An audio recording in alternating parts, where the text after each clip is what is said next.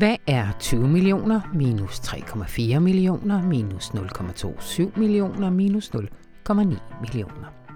Svar, det er den mængde CO2, som regeringen og Folketinget stadig mangler at finde veje til at fjerne inden 2030, hvor målet om 70% udledningsreduktion skal være nået. Eller sagt i tal, det er 15,43 millioner ton CO2. Sådan starter Jørgen Sten Nielsen en analyse i onsdagens avis med rubrikken Regeringens CO2-regnstykke er en katastrofe.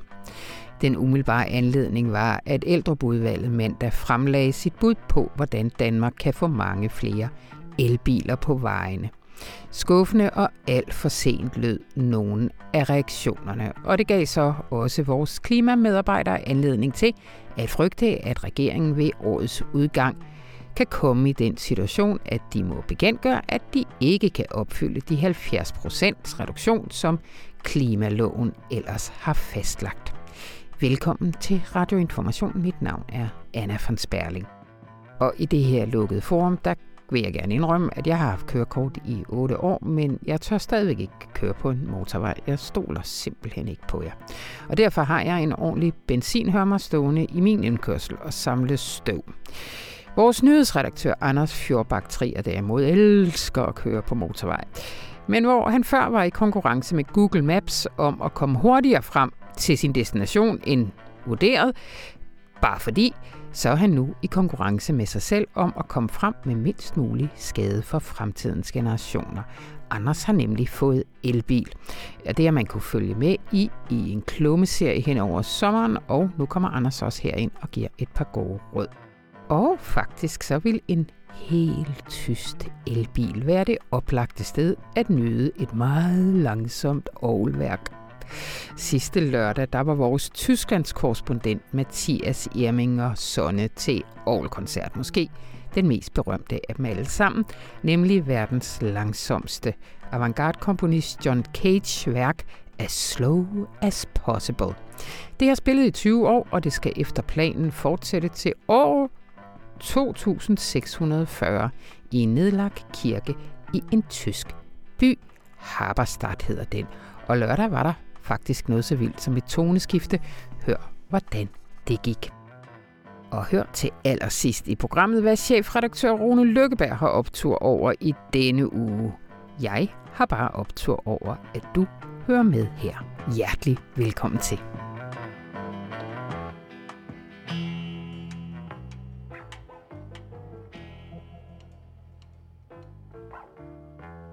Hej Jørgen. Hej Anna. Uh, vi skal gøre status i dag. Og det, skal vi. det bliver ikke voldsomt opløftende. Uh, men, men før vi når så langt, så tillykke med prisen. Tak skal du have. jeg har blæret mig af dig alle mulige steder. Du Nå, dig, hvis jeg kender dig ret, bryder du dig ikke om, at vi skal sidde her og... Det er du helt ret i. jeg snakker om det. Du vandt i sidste uge Publicistprisens jubilæumspris, Publicistklubbens jubilæumspris, ja. øh, for lang og tro tjeneste i klimajournalistikken. Ja. Øh, ja, så har jeg blæret mig af dig. øh, Jørgen, du skriver i øh, onsdagsavisen en analyse, øh, og du starter den sådan her. Som situationen tegner sig, kan man se det scenarie for sig, at statsministeren eller klimaministeren på hendes vegne ved årets udgang må sige til befolkningen, desværre, vi kan ikke se hvordan vi kan nå 70% målet i tiden. Og så giver du et regnstykke. Det hedder, hvad er 20 millioner minus 3,4 millioner minus 0,27 millioner minus 0,9 millioner? Hvad er det, Jørgen? Ja, det er 15,43 millioner. Ja. Men regnestykket handler om det, vi mangler at finde i CO2-reduktioner, hvis vi skal nå det her 70% mål om 10 år ikke, i 2030.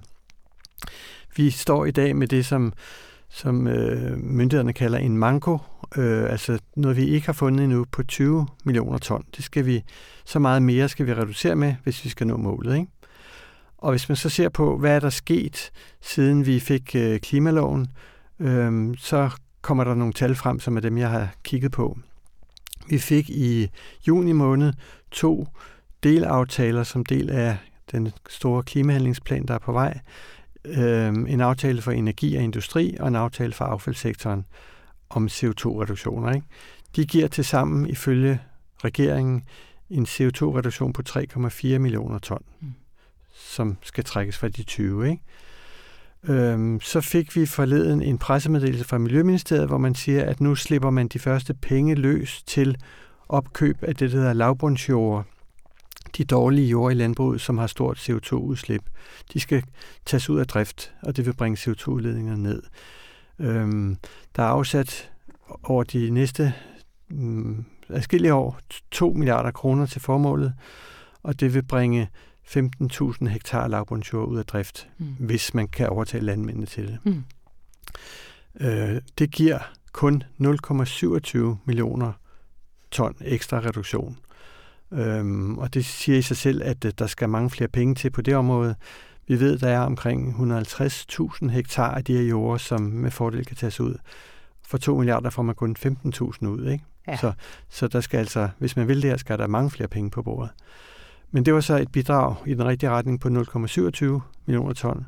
Det sidste bidrag er det, der kom fra det der Eldrup-kommissionen i mandags, altså udspillet om elbiler, mm-hmm. Øh, som kun giver 0,9 millioner ton. Ja. Øhm, og det er så konsekvensen af øh, kommissionens anbefaling af, at vi går efter at øh, få indført eller få købt 750.000 elbiler i 2030. Ja. I dag har vi omkring 16.000, så det er et voldsomt spring. Men selv 750.000 elbiler giver ikke mere end de her 0,9 millioner ton. Hmm. Kan du lige sige lidt om baggrunden for Eldrup-kommissionen? Jo, den blev nedsat under den forrige regering og fik den opgave at øh, anvise en vej til at få, hvad skal vi sige, få bremset salget af nye fossile biler, benzin- og dieselbiler, øh, til fordel for elbiler øh, uden at det koster staten en krone. Altså staten har jo i dag et stort øh, afgiftsproveny på biler, og, og de penge må ikke forsvinde. Det var ligesom opdraget mm. til Ældrekommissionen, og det har været en enormt vanskelig opgave. Så vanskelig, så Ældrup måtte sige...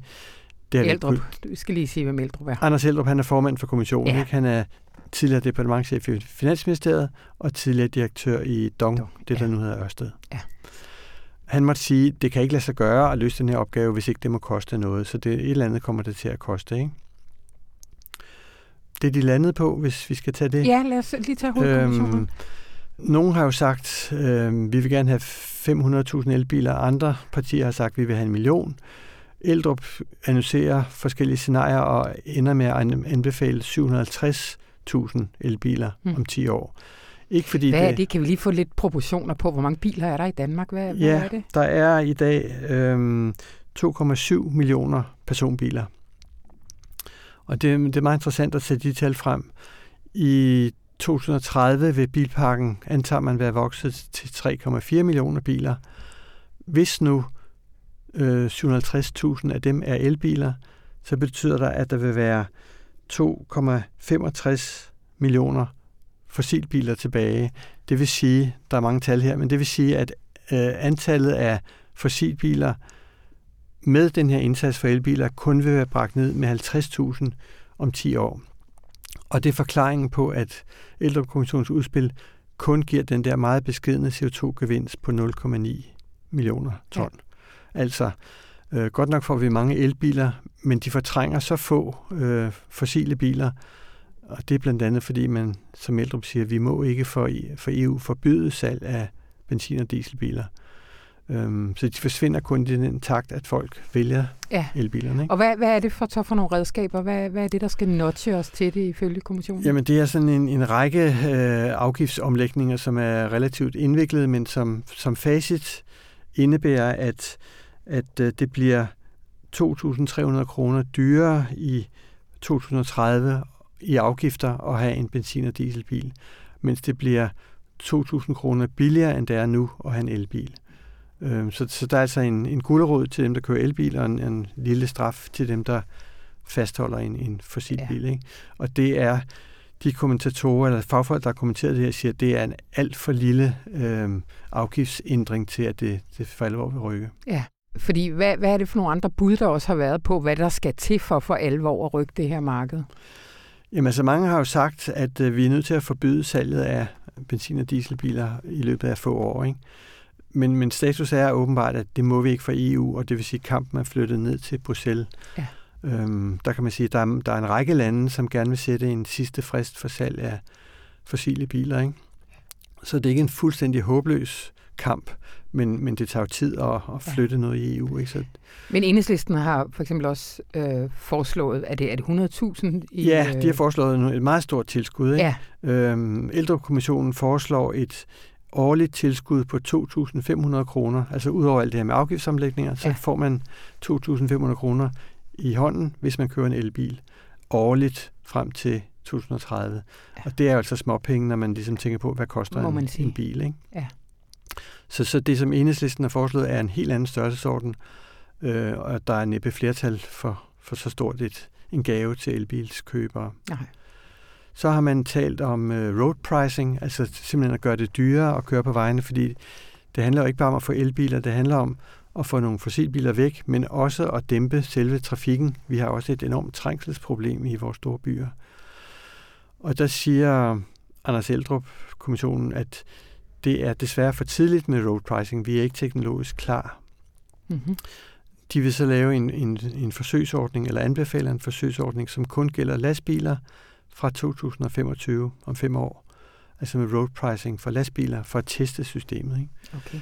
Det minder lidt om tilbage i 2012, da man var lige ved at indføre en, en betalingsring i København, og Helle Thorning sagde, der kommer en god løsning i morgen. Men det endte jo med, at, at den daværende regering sagde, vi er ikke helt klar med teknologien, og det siger man så også nu, otte år efter. Vi er ikke helt klar med teknikken til at indføre road pricing. Hvor, hvor svært kan det være, eller hvad, hvad ligger der i det? Ja, det har jeg ikke nok indsigt til Nej. at vurdere, men, men, men, men det, det må bare undre, hvis det er så vigtigt et redskab, og det er det, øh, fordi det er effektivt, at, at øh, man ikke kan finde ud af det. Man kan jo registrere alt muligt andet omkring vores bevægelser, både i biler til fods. Hvorfor i verden kan man ikke registrere, øh, hvor vi kører, og så indføre ja. det system? Altså min øh, telefon har lige givet mig en, øh, en hvad hedder det, annonce for Emery's, fordi at jeg købte frokost ved Emery's i går, så Sådan. jeg øh, tænker, ja. at den øh, skulle da nok kunne finde ud af, hvor jeg kører Det vil jeg hen. tro, ja. ja. Øh, Jørgen, på pressemødet i mandags øh, sagde Morten Bødskov, at det her det skulle være realistisk, og du skriver en del om, hvad, hvad er det, den socialdemokratiske regering mener, når de bruger det her ord ja. realisme? Det er lige før, man kommer til at tænke på Lykke-regeringen, som på et tidspunkt, før den blev rigtig grøn, talte om grøn realisme, og det betød jo, at der skulle ikke gøres ret meget, fordi ja. det kunne forstyrre økonomi og så videre. Ikke? Så, så det er jo lidt... Øh, rystende vil jeg sige, at skatteministeren, som er den, der skal forhandle de her afgiftsændringer igennem med partierne, går ud efter ældrekommissionens relativt moderate forslag, 750.000 elbiler, og siger, nu må vi være realister, der skal være råd til at køre bil i hele landet, og måske er det ikke, er det ikke han siger, jeg synes ikke rigtigt om, at staten skal betale for det, det måtte koste med den her omlægning jeg er heller ikke så glad for, at bilisterne skal betale. Måske skal vi lede efter noget helt andet. Altså, jeg vil ikke sige, at han skyder forslaget ned, men han, han øh, laver en forventningsafstemning, som siger, regn ikke med, at vi, for, at vi følger ældrekommissionen, selvom folk kalder kommissionens udspil for, for dårligt eller for svagt. Ikke? Ja. Så, så en eller anden realisme, som jo bunder i det her, som også er skrevet ind i klimaloven, at vi skal redde verden, han har sagt, vi skal nå klimamålet, under hensyntagen til konkurrenceevne, beskæftigelse, vækst øh, osv. Ikke? Ja. Altså, det må ikke gøre for ondt at redde verden. Hvis det gør for ondt, så lader vi måske være. Eller jeg ved ikke, hvordan de tænker, men, men, ja. men, men det er det, der afspejles, når han siger, nu skal vi altså ikke være for ambitiøse, det skal ikke koste nogen for meget. Og derfor så skriver du også, at som det ser ud lige nu, så kan det ligesom være svært at se, hvorfra at der ligesom kommer politisk lederskab på, øh, på den her skude. Ja. Altså hvis du tager det regnestykke, vi indledte, så, så er status jo, vi skulle øh, i foråret, da vi snakker om det sidst, da vi gjorde status, finde 20 millioner ton CO2. Med de her fire, tre-fire tiltag, jeg har nævnt, som jo ikke er gennemført, men bare er sådan muligheder og målsætninger, er vi nede på at skulle finde 15 millioner ton. Øhm, det vil sige, at tre fjerdedel af opgaven har vi ikke løst. Nej. Og vi er ved at være halvvejs igennem hele øvelsen med at lave en klimahandlingsplan. Så, så hvor man skal finde de sidste 15 er rigtig svært at se. Ikke? Øhm, og det er jo det, der gør en noget utryg, ja. og, og for en til at spørge, hvad er det for et lederskab, regeringen egentlig viser, øhm, eller hvorfra skal det forstærkede lederskab på det område komme fra? Ja.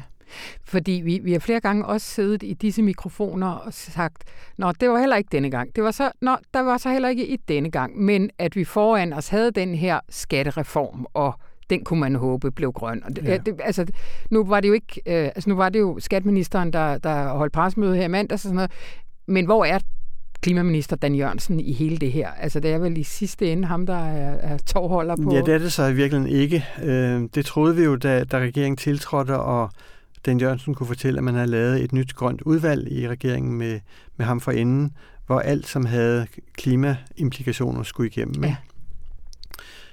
Siden har man fået en, en klima-taskforce, øh, hvor man har sat finansministeren for bordenden, og den øh, er nok har større indflydelse end det grønne udvalg. Ikke? Men, men konkret er det sådan, at øh, det Dan Jørgensen skal stå for, det er at sikre, at den delaftale, man lavede i foråret eller forsommeren om industriaffald og energisektoren, mm. at den bliver ført ud i livet. Alt, hvad der handler om øh, grøn skattereform, om øh, landbruget, om transporten, det ligger i de pågældende øh, ressortministerier. Ja. Så, så der er klimaministeren ikke ligesom øh, tovholder eller bagstopper. Mm. Så han har sit, sit eget gebet at passe, og så er der nogle andre, øh, som har meget andet ting på en klimaet, som skal tage sig af landbrug, transport og grøn skattereform. Ikke? Ja. Men i sidste ende, de 70 procent, øh, det kom ud af statsministerens mund, ikke? Jo, præcis. Øhm. og det, der jo hele tiden er fornemmelsen, det er, og det er jo også det, man kan læse ud af klimalovens formulering, at, at det er aldrig rigtig trængt ind i, i rygmagen på statsministeren, Nej. hvad det her handler om, og at i virkeligheden, at der ikke er nogen modsætning mellem økonomisk øh, udvikling, omstilling til en, til en ny type økonomi, og så klimamålene. Mm. Man hører det hele tiden som om, at regeringen ser det som en, en, noget, der konflikter med hinanden. Ikke? Ja. Når du, du skriver, at det her er så vigtigt, at der er en eller anden form for klar politisk lederskab på den her proces, fordi det også har indflydelse på alle mulige andre aktører. Kan du ikke sige lidt mere om det? Jo, altså det man begynder at kunne høre sådan øh, folk sige med, med, med lav stemmeføring, det er, at man ikke tror på, at vi når det her. Ikke? Ja. Og, og det er jo i sig selv katastrofalt, hvis, hvis, hvis øh, ude i offentligheden, at man ikke længere tror på det. Altså så begynder alting at smuldre, ikke? Fordi det er jo offentligheden, der i sidste ende øh, skal bevæge eller presse politikerne til at holde fast. Ikke? Man kan sige, heldigvis er det sådan, at klimaloven siger, hvis ikke øh, klimaministeren eller regeringen i år kan fremlægge et program, som viser, at vi er på ret kurs mod de 70 procent, så indtræder det, der hedder en handlepligt. Det vil sige, så er de tvunget til at præsentere nogle nye initiativer, som kan bringe os i mål. Ikke? Jeg ved ikke, hvad det kunne være, altså sådan fri fantasi. Det kunne være, at de måtte ud og sige, vi er nødt til at halvere kvæbestanden, fordi loven siger, at vi skal nå det her. Vi har en pligt til ja. at anvise nye instrumenter. Ikke? Så man kan holde sit håb oppe med, at der i loven står, har de ikke vist vejen til 70 procent, når vi nærmer os årets slutning, så er det en handlepligt til at finde på noget nyt og lægge det frem. Ikke? Mm. Og der kan de ikke bare sige, at corona kom, altså det var en anden situation, vi havde på det, det tidspunkt. Det kan de sikkert godt, hvis de ja. kan slippe afsted med det parlamentarisk. Ikke? Ja, det, det er der, den så ja, vil ende. Dybest set, ja. sådan meget firkantet må man kalde det et lovbrud, ikke? eller de ja. forbryder sig mod loven, men man kan meget i politik, hvis der er flertal for det. Ikke? Ja, det er jo det. Øh, til allersidst her, Jørgen, du, du slutter af med at sige, at det kan være, at regeringen nu må ændre strategi. Hvad betyder det? Hvad, hvad, hvad kan det være? Jamen, det handler om, at, at uh, stort set alt, hvad der er kommet på bordet af aftaler og forslag, det er det, man sådan firkantet kunne kalde tekniske fix. Det er tekniske løsninger. Ja. Og det, der er i, sådan i det fremadrettede katalog, er også tekniske løsninger. Uh, når man spørger, så, så peger regeringen for eksempel på det her med det, de kalder power to x, altså at lave nye syntetiske brændstoffer, hvor man bruger vindmøllestrøm til at få brint ud af vand, og så mm-hmm. sætter man brint sammen med CO2 fra atmosfæren, og så har man et nyt, ikke fossilt brændstof, som er klimavenligt. Og det er rigtig godt, hvis, hvis vi kan nå derhen. Det er lange udsigter, det er for dyrt, det er eksperimentelt, men når vi derhen en dag, er det fint, ikke? Men, men det er som om regeringen lægger alle sine æg i, i den kog, eller mm. den type løsninger, mm. tekniske løsninger, ikke? Øhm, og det, det lille regnestykke, jeg lavede, det, det illustrerer bare, at vi når det ikke. Altså, Nej. vi er nødt til at tale om det, som regeringen hele tiden vi er tilbage for at, at tale om, hvordan øh, agerer vi som borgere og forbrugere, hvordan lever vi vores liv, det vil sige, hvor meget må vi flyve, eller bør vi flyve, hvor meget kød bør vi spise, hvor meget bør vi køre i bil i det daglige, hvor meget bør vi det hele taget forbruge, hvor meget kan vi spare på energien. Alt det, der handler om adfærd og vaner og værdier, som man er bekymret for at røre ved, fordi man tror, at det skræmmer vælgerne. Ja. Og det skræmmer sikkert nogen. Andre synes, det vil være spændende at begive sig ind i det der med mm. at skabe en ny livsstil, som sikrer vores børn, at, at der er et livsgrundlag. Ikke? Ja. Og den, den vej er regeringen nødt til at gå, hvis de vil nå det her mål, de selv har sat. Ja. Nu sagde jeg lige, det var til sidst, men jeg har faktisk et sidste spørgsmål, Jørgen. Øh, nu øh, fik du lige prisen for lang og tro tjeneste i klimajournalistikken. Altså, nu kalder du den her artikel, at det her det er katastrofalt. For lige at få proportioner på, sådan fra dit sted, fra dit skrivebord, altså, øhm, hvordan synes du, at det går lige nu? Altså, øh, i forhold til, hvordan du havde det for et år, for to år, for tre år siden, i, øh, i forhold til vores øh, mulighed for at vende den her udvikling? Øh, som det altid er gået, han har sagt, altså øh, op ad bakke, men øh, den rigtige retning. Altså, det går notorisk for langsomt, og det betyder jo, at et eller andet sted bliver klimakonsekvenserne for nogle stakkels mennesker på kloden øh, mere ubehagelige, end, end vi gerne vil have det. Ikke? Mm. Det er jo ikke sådan, at vi falder ud over en kløft, og så slutter verden, hvis vi ikke holder det danske mål eller prisaftalens mål. Alting bliver bare værre og mere smertefuldt for nogen. Ikke? Mm. Så jeg har det jo sådan, at jeg synes altid, det har været med masser af forhindringer, men også en langsom bevægelse i den rigtige retning.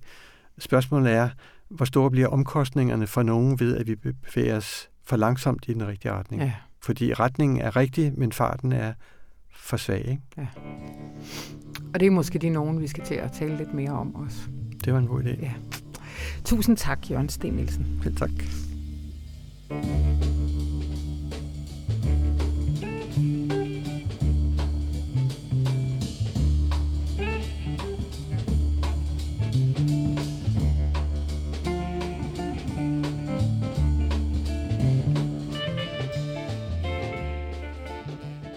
Hej, Anders. Hej. Fjordbak Trier, nyhedsredaktør her på Avisen. Uh, Anders, nu har vi jo snakket her 20 minutter med Jørgen om uh, det hele går helvedes til, og ikke mindst uh, skuffelse over Eldrup-kommissionen. Og så tror jeg lige fat i dig nede i kantinen, hvor du bare egentlig ville spise din muslingsuppe. Ja. Og sagde, Anders, du skal komme op og fortælle om din elbil. Ja, det vil jeg da gerne. ja, det er det, fordi det vil du altså gerne. Altså, jeg taler generelt ret meget om den elbil, og det er ikke kun herinde, men det er også øh, sådan, som mine børn synes, jeg er blevet sindssyg. øh, og men de også er ret begejstrede for den. Vi har haft den i nogle måneder nu. Nå. Og så er jeg jo kommet til at jeg aftalt med, med, med Line, ja. øh, at vi skulle skrive en ja. øh, lille øh, klummeserie om det, som endte med at blive en ret omfattende klummeserie af en leder om det. Her over øh, sommeren. Her over sommeren, ja. ja. Om hele oplevelsen af at købe en elbil, og de udfordringer, der er for at få en elbil, hvis der er det. Mm-hmm. Øhm, og ja, hvor jeg så også kørte lidt rundt og talte med nogle øh, flinke folk, der også er elbil. Ja. ja. så nu er du en del af et elbil-community. Ligesom folk, der får hund, øh, begynder at kende de andre hundejere. Ja, og man møder folk på parkeringspladsen, og der er folk, der kommer og siger, hvad er det for en? Og øh, ej, hvor, hvordan anden kører i? Og jeg overvejer det også, og kan du give mig nogle råd? Og mm. Det er en meget god icebreaker. Ja. Anders, hvad, lige først, hvorfor er det, hvordan besluttede I derhjemme, at nu skulle det være en elbil? Øh, jamen, altså, det, det, var, det var meget nemt. Vi, ja. vi, vi skulle af med den bil, vi havde, fordi det var en leaset, og det var ligesom udløbet, og så skulle vi have noget nyt at køre i, fordi vi har et ikke så stort, men vi har et behov for at have en bil, fordi vi har familie i Jylland, vi har sommerhus, og øh, det kan lade sig gøre uden bil, men vi har besluttet, at det skulle være bil. Ja. Øh, vi gør i forvejen en del ting, synes vi i hvert fald. Det kan være svært nogle gange. Øh, men det skulle være en elbil. Ja. Det havde vi ligesom kigget hinanden i øjnene og sagt, og det havde vores børn også sagt. Og min ja. datter har trukket mig med til klimademonstrationer og sagde, far, hvorfor skal vi køre i sådan en øh, sort bil, når vi kan tage en, der er mere grøn? Au. Øh, så der var pres på for alle fronter. Ja, ja, ja, ja. Øh, så det var egentlig det var, det var et spørgsmål om hvilken. Ja. Og øh. så gik du i gang. Hvad, det, det, du, du, du, du lavede din research. Jeg lavede meget, meget grundig research og var ude at køre med en masse forskellige typer. Mm-hmm. Øh, og øh, hvad hedder det, var, var ligesom alle andre. Altså, der var opfundet et begreb til det her, som hedder uh, range uh, anxiety, altså frygt for rækkevidden. Ah, ja. Øhm, og det er, hvad hedder det, er specifikt for, for elbiler, og om man nu kan nå frem, eller om man strander et eller andet sted uden strøm. Ja. Øh, og den delte jeg også. Mm. Øh, og altså, kan det nu nå langt nok, og så videre. Og man har sådan lidt en, en øh, benzintankegang, ja. øh, som nogle af de folk, jeg har talt med, har kaldt det, øh, hvor man regner med, at man kan lade op på en anden måde. Men man skal i virkeligheden, og det er nok været den største læring, altså man skal tænke den måde at bevæge sig på helt anderledes. Mm øh, og lære at forstå, hvad destinationsladning er. Øh, hvor man, når man kommer frem et eller andet sted, når man skal i svømmehallen, når man skal ud og handle, så tager man også lige lidt strøm. Mm. Øh, det fungerer nogle steder i Danmark. Det fungerer ikke alle steder. Mm. Men øh, det jeg, sådan, når jeg nu har kørt i den, har fundet ud af, det er, at altså, der er nærmest ikke en elbil, som man ikke kan komme Danmark rundt i med en ladning undervejs. Mm. Øh, og det er en lynladning, hvor man så holder i 20-30 minutter, øh, og tage en kop kaffe og lige gå på toilettet, øh, når man har kørt i to timer eller to og en halv time. Og så kan man køre videre og komme frem til sin destination med ja. nok strøm på. Ja. Og jeg, jeg, jeg har stået på Fyn midt om natten og sådan var nervøs for, at jeg kørte over broen og øh, var sådan kunne mærke, at, fordi det var første gang, ja. at jeg skulle ud og lade op på halvvejen og sådan, og det var lidt koldt udenfor, og kunne jeg nu nå frem, så jeg skruede ned for varmen, og, og sådan satte tempoet ned, og, sådan, og fandt endelig en ladestation. Ja. Men jeg kom frem, og så var jeg jo også der så nervøs, så nå hele vejen frem bagefter, og jeg puttede alt for meget strøm på. Du siger også, at du begynder at køre på en anden måde. Ja, ja.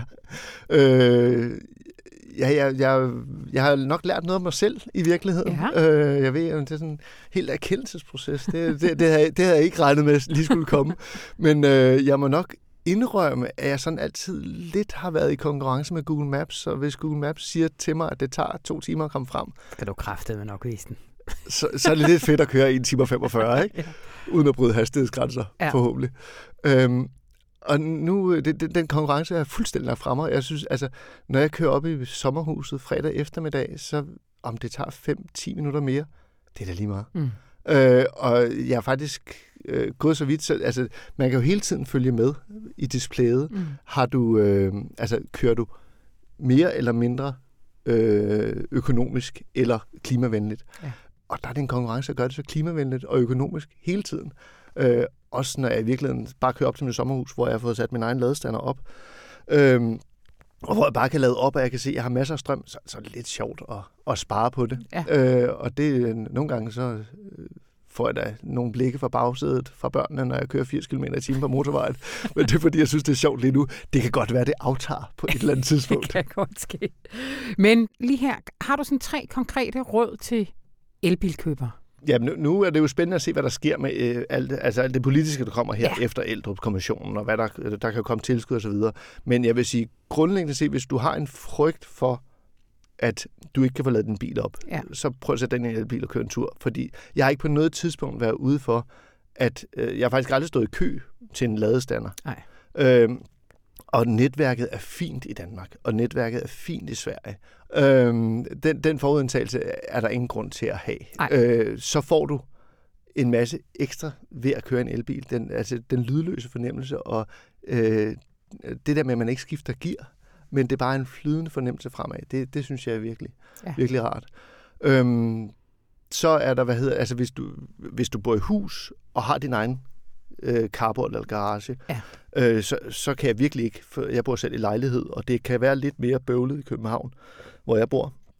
Men hvis du bor i hus, så kan du få sat din egen ladestander op der, og der kan du vælge forskellige ordninger. Mm. Men der, det jeg er gået med øh, op i sommerhuset, det er, at jeg har fået min egen ladestander, hvor jeg selv har øh, lagt investeringen i, og så bruger jeg nemlig min eget strøm derhjemme. Og det kan være billigere, hvis mm. man gør det på mm. den måde. Men hvad helt konkret, når man skal vælge en bil? Altså, det, der bliver et afgørende parameter, det er virkelig også, hvor meget strøm den kan tage ind. Ja. Altså både, hvor langt den kan køre. Men altså, nu er det ikke fordi, øh, hvad hedder det, min, bil, den, den kan tage 40 kW ind. Og øh, en Porsche, som jeg ved Gud aldrig nogensinde har overvejet at købe, mm-hmm. men den kan tage i sammenligning 262 kW ja. ind okay, yes. øh, i, på en time. Det er et afgørende parameter, ja. når du skal på langtur, fordi det fortæller dig, hvor hurtigt du kan lade din bil op, mm. når du holder ved en af de der hurtigladestander. Mm, ja. øhm, så, så hvor meget de tager ind, og hvor store batterier, det med, dermed sagt, hvor, hvor, hvor lang en rækkevidde de har, vil, ja. vil være ret afgørende. Ja. Der er nogle udfordringer ved, ved elbiler i dag, og det er, at du skal lægge mange penge, hvis du gerne vil have en bil, der kan have træk, for eksempel. Ja. Øh, så det er et reelt problem. Ja. Øh, og vel nok i mine øjne. Der er ingen jødekrog på en Tesla. Nej. Men vi lever uden, og øh, Anders, tillykke med bilen. Tak. Og jeg har lyst til lige at sige her til allersidst, at det, jeg har hørt allermest fra folk omkring mig, der overvejer en elbil, det er, at de hele tiden siger, ah, lige om lidt kommer der bedre teknologi, ah, lige om lidt, lige om lidt. Og det minder lidt om øh, den socialdemokratiske ledede regering. Vi må ligesom, vi, vi må ligesom komme i gang, ikke? Der kan jo. hele tiden komme bedre teknologi lige om lidt. Tusind tak, Anders Fjordbak Trier.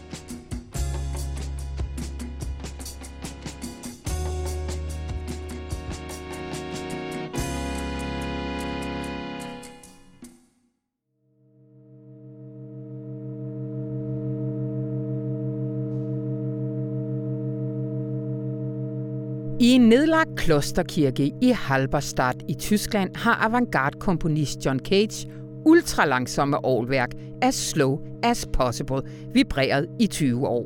Og det skal blive ved helt ind til år 2640. Men sidste weekend var en helt vild dag. Der var nemlig klangskifte, og det kunne vores Tysklands korrespondent Mathias Irminger Sonne naturligvis ikke misse. Hej Mathias. Hej, nej, det kunne jeg ikke. Din heldige mand. Ja. Mathias, øh, der er sikkert mange, der kender det her værk ud og ind, i hvert fald af omtale, og så er der nogen, der aldrig har hørt om det. Så lad os lige tage den helt fra starten. Hvad er det for et værk, og hvordan kom det til verden? Jamen, det er et, synes jeg, ret fantastisk værk, og også ret tosset værk, øh, som når man står med partituret i hånden, så er det ret undseligt. Det er kun nogle få sider, men det er, skal altså spilles så langsomt som muligt, øh, ifølge øh, John Cages øh, forskrifter. Og det er altså oprindeligt tænkt til klaver. Mm-hmm. Balladen er bare, at på et klaver, der kan man godt spille noget rigtig langsomt, men på et eller andet tidspunkt, relativt hurtigt, måske et minut eller to, så klinger strengene jo fuldstændig ud. Og så øh, tænkte Cage selv, øh, få år før han døde, aha, vi laver det om til et årværk, fordi så kan man spille det meget langsommere. Og det gjorde han så. Og så var der nogle ovnørder, øh, lyder i hvert fald øh, skabelsens myten bag det her værk, så var der nogle ovnørder på et ovntræf i Schwarzwald i, i Tyskland, øh, en gang kort efter hans øh, død i 92, altså John Cage død mm. i 92, som diskuterede, hvor langsomt er det overhovedet, det her så langsomt som muligt.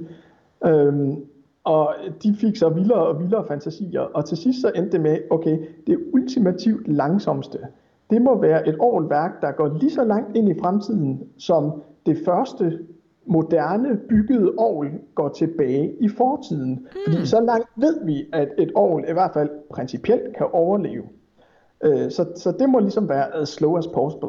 Og så sagde de, vi gør det sgu. Øh, og de fik en, en stiftelse øh, stablet på benene i Halberstadt, hvor verdens første moderne ovl er bygget. Mm. Og sagde så simpelthen, Øh, det her det skal starte i år 2000, og det skal så køre 639 år ud i fremtiden, det her årværk. De kom så godt nok først i gang i 2001, lige før 9-11, og i øvrigt så, startede, så starter værket med et slags pause, som så varede to år. Så den første tone kom i 2003. øh, og siden da har der så simpelthen været, øh, været skiftende toner i den her fantastiske gamle, i øvrigt for længst nedlagte klosterkirke i, øh, i Halberstadt. Og, øh, og det vibrerer altså øh, stadigvæk og, og, og gør det øh, dag og nat. Og så har der ikke været skifte, klangskifte siden 2013, øh, og derfor var det selvfølgelig en stor begivenhed, øh, da der øh, i sidste weekend endelig igen øh, kom nye toner.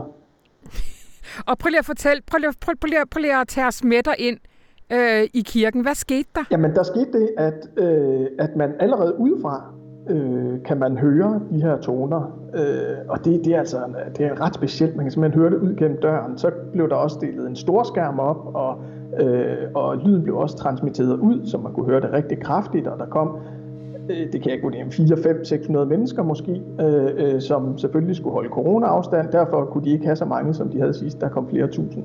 Øh, men, men de stod så, og der kom flere og flere mennesker, og stemningen var virkelig sådan spændt og, og intens, så man kunne høre de her, den her femklang, som var ret skæv, som, som fyldte hele den her klostergård. Altså, er det den gamle klang, eller altså, hvor, hvor, hvor er vi? Altså... Det er den gamle klang, ja. ja.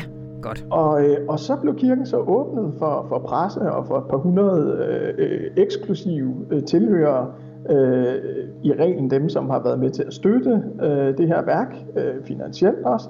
Og vi kom så ind og blev lukket ind i den her øh, meget højloftede kirke, som har været øh, svinestald og snapsebrænderi i DDR-tiden, og ellers har stået, stået tom faktisk siden øh, Napoleons dage, der blev den øh, afgivet som, som kirke. Mm-hmm. Og så stod vi ellers her og, og ventede på, øh, at, at det her store klangskifte, det skulle ske. Og der, der kom så øh, tre hjælpere, øh, som meget andægtigt tog hvide handsker på, og så gik hen til den her ovnmaskine, for det er ikke et almindeligt ovn, det er, en, det er simpelthen en maskine, som står med en, en øh, elektrisk blæsebæl, øh, og satte to nye toner på. Det vil sige, pludselig var der en syvklang, og det blev det ikke mindre skævt af, øh, skulle jeg så sige. Øh, og, og der var så sådan en blanding af andægtighed, blandet med sådan lidt fjolleri og sådan lidt avantgarde øh, selvhøjtidelighed. øh, det her med, if it's art, if you celebrate it, it's art. Ja. Øh, og, og altså, alle ved jo godt et eller andet sted, at det her værk, det jo nok ikke kommer til at spille til år 2640, øh, hvis, hvis menneskeheden overhovedet eksisterer til den tid. Og det er jo det, er jo det, det springende punkt i værket. Det er jo derfor, det er et, et filosofisk værk, ja. som jeg ser det langt mere end det selvfølgelig er et, et, et musikalsk værk. Ja, ja. Æ, der er ingen, der klappede, eller hude, eller... Nej, nej, for pokker, det var stemningen ikke til. Nej, nej, øh, det, det, var, øh, det var roligt og andægtigt, og så øh, gik folk hver til sidst. Og så satte jeg mig ned bagefter øh, i kirken, da folk sådan langsomt sivede ud, og kirken ikke var helt tom, men næsten. Og, og tog mig tiden til at lytte til de der toner, og så fandt jeg ud af, at det er jo det, det, er jo det man skal gøre. Man skal, ikke, man skal ikke gå til de her fjollede events, øh, som sker hver syvende, eller hver tredje, eller det, det er næste gang i, øh, i øh, 2022 engang. Øh, man skal, man skal tage dig ind på en hverdag, hvor, klon, hvor tonerne bare klinger, øh, og, og det kan jo alle gøre øh, mellem tirsdag og søndag, mener jeg det er, mm-hmm. øh, fra, fra middag til kl. 17, så vidt jeg husker, kan man simpelthen køre forbi Halberstadt i Hartsen, og komme ind og, og opleve den her tidsløshed, som, som er ret skør. Samtidig med det fjollet, så er det virkelig også uh, mindblowing at sidde okay. i det her værk, som man forestiller sig kan fortsætte ind i en tid, som ellers er fuldstændig ude af vores horisont. Lige her til allersidst, Mathias. Øh, du mødte en mand ved navn Henning. Kan du ikke lige fortælle om ham? Jo, Henning mødte jeg faktisk allerede i toget, og han var helt utrolig sød. Han, øh, han var tilrejst fra, øh, fra Hamburg, en 61-årig mand, øh, og han er simpelthen bare helt vild med det her værk. Så øh, han, øh, han besluttede allerede for år tilbage, at han også ville støtte det her. De skal selvfølgelig bruge nogle midler til at holde den her kirke ved lige, og en lille smule til strøm, og til en, en øh, nødgenerator, hvis, øh, hvis strømmen skulle ryge osv. Øh, det koster nogle penge at holde kørende, og det har Henning simpelthen støttet, fordi han er øh, så vild med værket. Øh, så han var bare rejst til fra Hamburg og har fået sådan en lille plade inde i kirken, fordi han har doneret 1200 euro, så kan man simpelthen købe et klangår ude i fremtiden. Øh, og det havde Henning gjort, og Henning var meget forelsket i sin kæreste Yvonne, øh, og de havde længe snakket om, hvad der skulle stå på den her plade, og de endte simpelthen øh, med at købe et år i, øh, i det 22. århundrede, og bare skrive Henning und Yvonne, og mere skulle der ikke stå på deres plade. Der er også andre, der har købt 200 år for Tjernobyl-ulykken, og der er nogen, der har købt øh, et, et år for deres afdøde børn, og alle mulige forskellige øh, ting er der på de her plader inde i, øh, inde i kirken. Så det kan man også gå på opdagelse i, hvis man kommer forbi Halberstad. Jeg ønsker Henning og Yvonnes kærlighed skal overleve til år 2640. Det gør jeg også. Godt. Tusind tak, Mathias Irminger Sonne. Selv tak.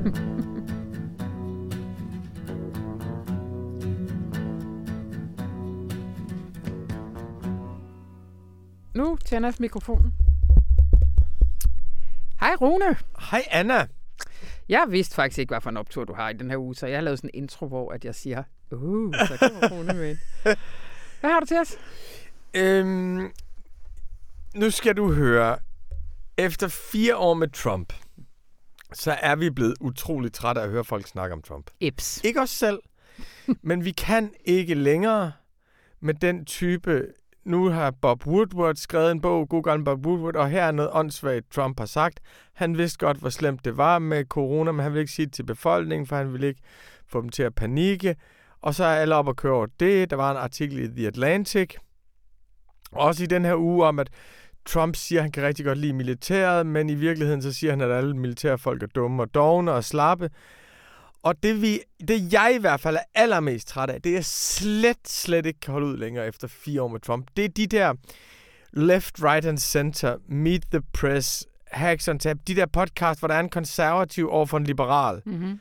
Men konservativen er altid en anti-Trumper.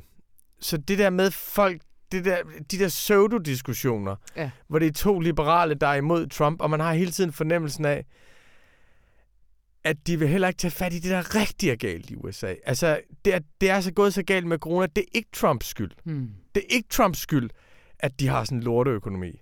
Det er ikke Trumps skyld, at deres økonomi er ligesom sådan en snoretop, der skal køre hele tiden for fuld, fuld hastighed. Og hvis den ikke kører for fuld, fuld hastighed, så kan halvdelen af befolkningen ikke betale husleje.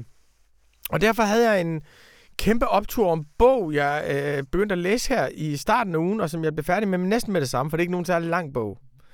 Og det er en bog, der hedder The System, og den er skrevet af vores gamle ven Robert Reich. Og Robert Reich er jo, øh, det var ham, der opfandt udtrykket symbolanalytiker. Han skrev The Work of Nations, som var et kæmpe hovedværk. Så var han arbejdsminister under Bill Clinton, så han var en del af systemet, og sådan en, der tweeter en del om, hvor åndssvagt Trump er. Øhm, så har han skrevet nogle bøger, der hedder Supercapitalism, og har lavet den der film, som du måske har set, den hedder Inequality for All. Han er meget, meget lille. Sådan er en børnebog, hvor han forklarer ulighed. Men han har lavet den mest vidunderlige, utroligt aggressive bog, som ligesom handler om, hvordan, hvordan en amerikansk overklasse har stjålet værdierne fra resten af befolkningen. Og det tænker jeg, ham har vi virkelig, den, den sådan type radikal kritik, mm. den type radikal kritik, hvor Trump er bare en parentes i en lang historie, hvor man ligesom anskuer det hele radikalt og offensivt. Det synes jeg virkelig, vi har brug for, for jeg, vi kan ikke holde ud og høre flere Obama-rådgivere og Clinton-rådgivere og New York Times-journalister og CNN-journalister og sådan noget. Hollywood, der lader som om, at hvis man laver noget om i repræsentationen i produktionsselskabet, at så vil man få ligestilling. Det er latterligt. Altså, det er fucking latterligt. Jamen, det er det, Anna. Mhm. Jamen, prøv lige at, hvis du vil gøre noget for dem, der har det dårligt i USA, så sørg for, at de får løn for at gå på arbejde. Mm. Hvis du vil gøre noget for dem, der har, det dårligt i USA, så sørg for, at de ikke ryger på gaden, hvis de får lungebetændelse. Det er det, der betyder noget. Hvad fanden Hollywood gør, det er lige meget. Det er det. Altså, det, jeg bliver nødt til at sige det. Altså, og, og, og det, det er bare efter fire år med Trump, der kan vi ikke holde ud flere, der flytter stole rundt på dækket og lader som om lortet Mm. mm. ikke er ved at synke. Nå, så læser jeg den her bog af Mm. Robert Reich, som jo er vores øh, gamle held, og jeg blev sådan helt... Øh, jeg har de seneste tid ikke, kan ikke holde ud af flere, mere New York Times og flere Left, Right Center, NPR, Politics podcast, og nu er jeg kun Cornel West og Joe Rogan og Ben Shapiro, folk, der går voldsomt til den. Også fordi jeg har brug for at høre nogen, der tænker, Tr- Trumps tanker kan formulere dem, og det Ja. kan Ben Shapiro. Ikke fordi vi er enige med ham, men fordi vi må møde vores du modstandere. ikke lige sige, hvem han er? Ben Shapiro er sådan en ung vidunderbarn fra, fra Kalifornien, som er ekstremt højreorienteret. Og, og som, der, jeg tror, han var 18 eller 19, da han udgav en bog, som handlede om, hvordan man blev hjernevasket af liberal ortodoksi på de amerikanske universiteter. Han er, han er på mange måder ligesom Trump. Han er bare ekstremt intellektuel. Mm. Og det, der er fedt ved at høre og læse Ben Shapiro, det er, at du får nogle argumenter og idéer på det, alle taler om. Ja. Pludselig er det faktisk som om, der er en samtale med de der, og så kan man så gå med de der, så kan man så gå og diskutere med det, men det er bedre, end at gå med den der moralske foragt for Trump og 40 procent af befolkningen. Mm. Øh, plus, at det er som om, der er nogen hjemme, der er nogen hjemme, som mener, det er forfærdeligt. Han, det skal dog sige, at han er faktisk ikke engang Trumper. Øh, og han er ikke hvid nationalist. Øh, men, men, men han er radikalt højorienteret. Han hader de venstreorienterede. Nå, men så har, vi så, så har jeg så tænkt, det var, hvor var det fantastisk at støde på Robert Reich igen. God gang Robert Reich og Joe Rogans podcast er fantastiske. De er meget, meget politisk åbne. Ben Shapiro's er vemmelige, men de er klogt vemmelige. Og Cornel West er bare genial. Ham elsker vi. Mm-hmm. Men så har jeg fandme så skrevet til Robert Reich og tænkt, det er det, vi har brug for. Vi har brug for at kunne have en samtale med Robert Reich, også i Danmark. Og han sagde ja. Ja. Så nu, Anna, nu laver vi sgu en interviewserie, hvor vi tager fat i de virkelig intellektuelle i USA. Mhm. Mm-hmm. Dem, der ikke er tidligere Obama-rådgiver og Clinton-rådgiver, dem, der ikke er ansat på New York Times og CNN. Så nu laver vi en interviewserie, og den starter fredag aften. Og der har vi et Zoom-interview, så det betyder, at man kan fandme se med på tv derhjemme med Robert Reich. Og ved du, hvem vi har efter det? Nej, kom. Så har vi Cornel West, Yeah! som jo er kæmpe, kæmpe held. Og så Sig har vi på om ham. Cornel West er øhm, sort idehistoriker, aktivist. Han er professor i filosofi ved Harvard, men også ekstrem politisk aktivist i en periode. Og går altid i three-piece suit, sort jakkesæt med sådan stort, voldsomt hår. Han siger, at han aldrig har klippet sit skæg og sit hår i sit, i sit liv. Var meget, meget aktiv i Bernie Sanders kampagne. Har været aktiv på alle mulige forskellige måder. Er helt vildt radikal. Har blandt andet skrevet, Obama var løgnen om USA, Trump er sandheden. Øhm, en vidunderlig, jeg synes, jeg synes, han er en vidunderlig fritænker, og så taler han hele tiden om brother king, og brother det ene, og brother det andet. Og det er sjovt, fordi han udstrækker det der brother ret vidt, så han taler også om brother Springsteen. så vi har også, vi har laver nu en række, hvor vi får nogle ordentlige samtaler om USA. Robert Reich fredag, 28. september, Cornel West. Mm-hmm. Efter det, Judith Butler. Efter det, Shoshana Zuboff, hende med overvågningskapitalisme. Yes. Og så den en fed, fed ny fyr, jeg har fundet, der hedder Sol Griffith, Mm-hmm. som har et radikalt forslag til, hvordan USA kan nå Paris-aftalen, uden at tage bøfferne fra amerikanerne. Uh, Men en rigtig klimaaktivist. Så jeg tænkte, det, øh, at den der enorme, enorme intellektuelle træthed, man kan have over Trump og USA, det smadrer vi, og så laver vi nogle ordentlige samtaler om det, der virkelig kommer til at ske, og det, der virkelig er på spil. Optur. Og opture. Og hvordan kan lytterne være med i det? Ja, i første omgang, så kan man gå ind, så kan man gå ind på information.dk, og så kan man tilmelde sig under arrangementer, og så kan man få lov til at se dem på Zoom. Mm. Og det koster 100 kroner, hvis man ikke er abonnent. Men hvis man er abonnent, så er det gratis. Hvordan kan man blive abonnent? Jo, nu skal I høre. Information.dk-prøv nu. Så er det gratis i fem uger, og så kan man få alle vores Zoom-arrangementer. Efter det, Ja. Så laver vi den om til podcast. Gør vi nemlig. Og efter det, så trykker vi dem i avisen. Jeps. Og det er så kæmpestor en optur, at der sidder nogen i et andet land og tænker vilde og radikale tanker, vi har brug for. Og så rækker man ud efter dem og siger, det vil vi skulle gerne være med Mhm. til. Det må man sige. Og jeg skal nok minde om, når man kan høre den i podcast og så videre. Uh, tusind tak, Rune. Det er mig, der takker. Og det var alt for øh, denne gang. Øh, mit navn er Anna von Sperling, og jeg har tilrettelagt det her program, som er klippet af Anne Pilegaard Petersen, og så må du have en rigtig dejlig weekend.